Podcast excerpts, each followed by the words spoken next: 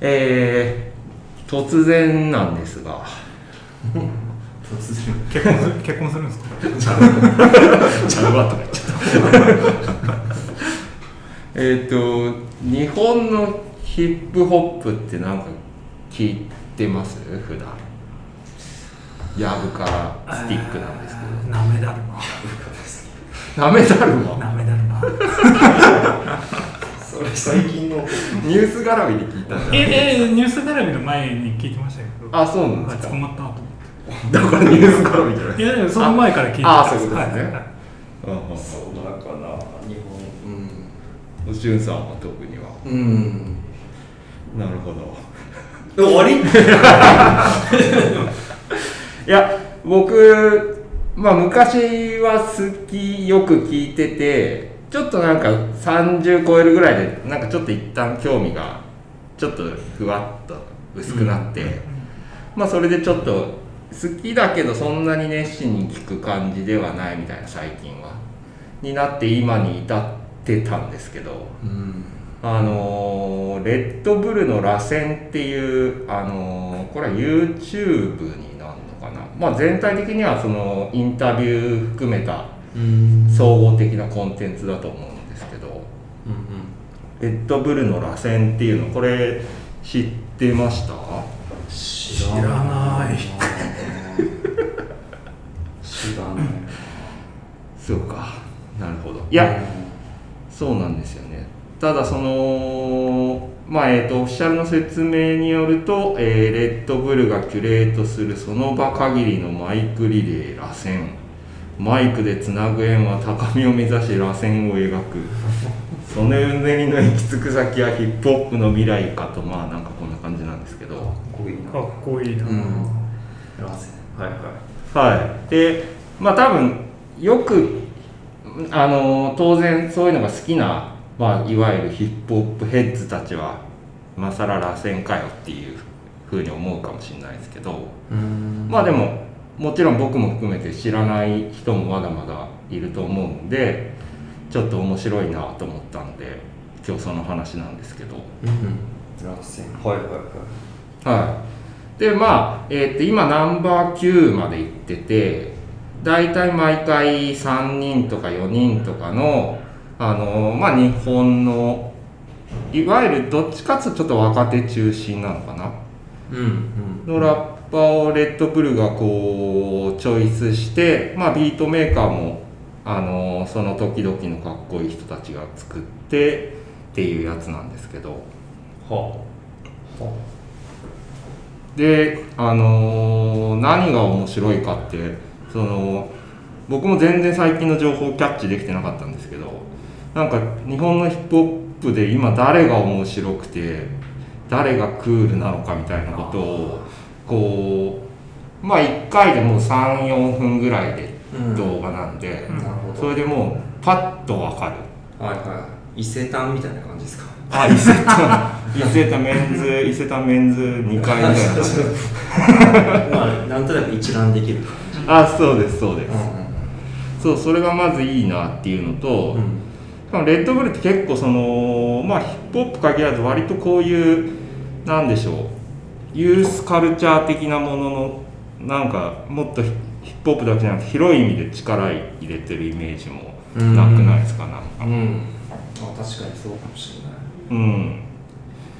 だからなんかメンツのチョイスとかもまあおそらくおそらくというか間違いないその時々の。をフックアップしてる感じがまあいいのとえー、はいはいああ千千人称とか？千人称。そうですね。最新回鎮座。鎮座 DOPENESS。とかも出てましたね。最最新回めちゃめちゃ良かったですね。ビートはあのなんだっけ？松たか子のドラマのあれも STUTS じゃなかったでしたっけ？えあそうですね。その前のあの角ちゃんのあそうですそうで角すちゃんが歌ってたやつですよね。うん。えー、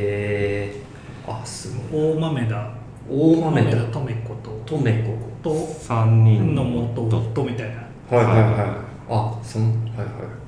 だからまあそうスタッツだとまあメジャーな仕事もそういうふうにしてきてる人が一番最新回ビートなんですけどその人のビートもめちゃめちゃかっこよかったですね。えうん、でえーっと僕ずっとこれで何がいいなっていうのでずっと思ってたことがあってそのフリースタイルダンジョンとかまだ番組名まあ別に全然いいか。あるじゃないですか、はい。あれってそのあの盛り上がってる感じってその対決の面白さみたいなのが、うん。みんな新鮮であんまりラップとか興味ない人も巻き込んだ面白さみたいなのがあると思うんですけど、うん。あれだけだとなんか結構伝わらない魅力が伝わらない人もいるなっていうのは前々から思ってて。まあなんかエンターテインメントですそうですよね。あれは。うん。しかもちょっとディスが得意な人がやっぱりこう上に行けるスタイルだけど、うん。別にあれあれじゃないスタイルの人ももちろんいっぱいいるわけだから、っうん。ていう意味でこれはそのマイクリレーなんですよ。はだから34人がそれぞれ同じビートでな何小節かのまあバースって呼ばれるやつをラップしていくっていうスタイルなんでなんか勝負感もありつつでもみんなでその結局同じ同じフォーマットなんでみんなで協力し合う感じもあるしその空気感がすごいいいなっていうのもええあるんですよね。それぞれはなんかテーマとかあるんですか？そういうのって。こういうえー、といや多分テーマはないです。多分元から何日か前にビートは知らされてるのかなあビートのみ雰囲気は。あああと。インタビューとか読むと。はいはいはい。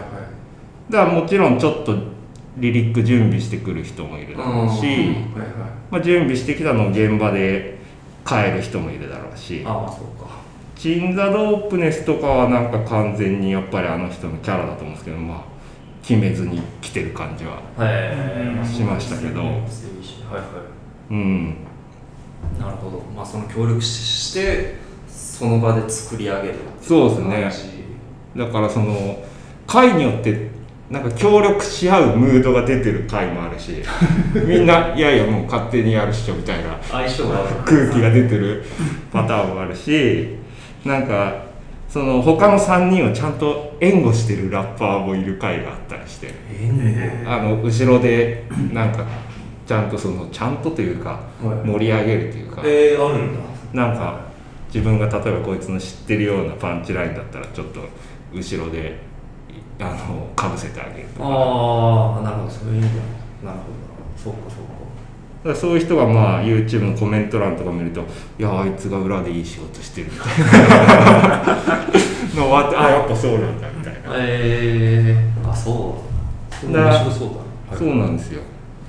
っていういろんな、まあ、楽しみ方があって面白いなと思ってて、うん。まあ、当然知らなかった人たちがいっぱい、まあ、知れたんですけど。おすすめの回とかあるんですか？個人的に。おすすめの回はえーっと計9回でしたっけ？計9回です。まだ僕も全部はチェックできてないんですけど、うんうん。えーっと4回目のえーっと回が好きですね。イエローバックス。エリック・ビーっていう人は知らなかったな。宮地宮地あと工場。はいはい。あこうーん。これも一回一回は短いんですよね。そんな長くないですもう1曲って感じですね。普通の45分の。ねもう投資で見た方がそうですね。いいですか？まあ僕は4回目と9回目がおすすめですね、うん。個人的には。れかあこれコメント欄も面白いですねコメント欄面白いですね。だからコメント欄も例えばえーっと4回目だとまあ、イエローバックスとかラップスター誕生でしたっけ？アベマのやつ。うんうん。で出てきた子でまあ普通にかっこいいんですけどもちろん。例えば誰かこの人目当てに入ってきたけどこの人がかっこよかった。知らなかったけどみたいなコメントも結構あって。まあ繰り返しになるんですけどその今の自分が知らなかったやつのかっこよさみたいなのを知れるっていうのですごいいいショーケースだなっていう。確かに。宮地のバースが明らかにレベチな動画。そうなんですよ。宮地すごいんだと宮地は面白いですね。そう。だからあの今気になってるのがそのこの中で言うとえっ、と結構バイリンガルのラッパーっていっぱいいると思うんですけどあえっ、とまあみんながポップスとかで言ったら M フローのバーバルとかがそうなのかな。そうかそうかでそういう人のまあ宮地もニューヨーク出身の人で、えーっと第4回は一緒にやってる工場もニューヨーク拠点の人かな。へ工場がまたすごい後ろでいいいいいい協力しようぜみたいなムードを出すんですよね、まあそれが4回目の良さでもあるんですけど、うん。えーっとはい。そう宮地はねわあのなんだろうなんか英語をかっこよくラップするっていうスタイルはいっぱいあったと思うんですけど、うん。最近ってなんかその日本なんだろうちょっと違和感がある感じで混ぜてくるというか違和感。ちょっと隙がある感じというか。はいはいはうーんまあうまく言えないですけど。いはいはい。まあ見ればわかると。なんですね。うん。なんでまず宮地はあの「分かりません」っていう曲がわかりません「分かりません」っていうあの抜け感があるっすね。自分めちゃめちゃ英語のラップもできるし英語も話せるんだけどあの英語分かりませんっていうフックでこの人かフックでガンガンやっていくはいすごい面白いスタイルの子で。あ子でというか肩で。あうん。顔見たことあるなるほど。ですね。なんかそのもう一つ文化を持ってるみたいな。例えばこの人だと日本の血もあるだろうしニューヨークでやってるうん。文化背景もあるみたいな、うん。それが例えばアジアだったら韓国とか、あのーその辺にルーツがある人もいるし。だからそれが9回目で面白かったのは僕も全然知らなかったんだけどモーメント・ジューンって人がモーメントジュン。うん。もう男性ですか？男性ですね。えへえ。韓国生まれでラッパーの人なのかなああそうなんだ。から移民ラッパーみたいに自分のこと言ってるらしいんですけだど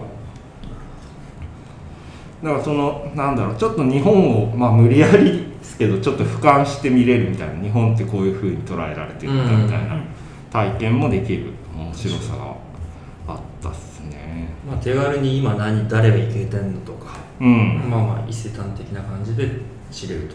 そうですそうです。なるで最後にその Moment Joon のバースの中で出てきた Zoomgals が今一番ヒお前らなんかより100倍もヒップホップだって Moment Joon がやって言ってて Zoomgals？誰 Zoomgals って言って Zoomgals 調べたら女性のラッパーの即席のユニットらしいんですけど。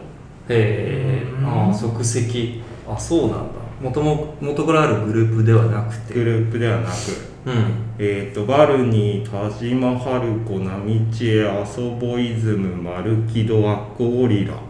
6人ですか？え6人が、えーとまあ、自粛期間中にそれぞれ自宅でレコーディングした楽曲「まあ、Zoom っていう、まあ、他にも楽曲あるんですけど「Zoom っていう楽曲、まあ、最初に聴いてみたらまあ確かに、あのーさっき挙げた、あのー螺旋に出てくるのはまあ螺旋は男が多いかな女の人もいましたけど男もかっこいいけどでもまた別のベクトルで女性のラッパーもすごい面白いあの人たちがいるなっていうのでその9回目の螺旋のモーメントジューンの、えーラップを聞いて知ったと。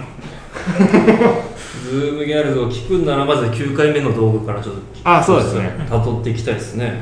だからもう、まあ、ちょっとかなりあの喋り散らかしたんですけどまあこの RASEN を見ただけでかなりこう自分の中で久々にあのー日本のヒップホップマップみたいなのがあかなり更新されてなんかどんどんつながっていく感じがすごいはい。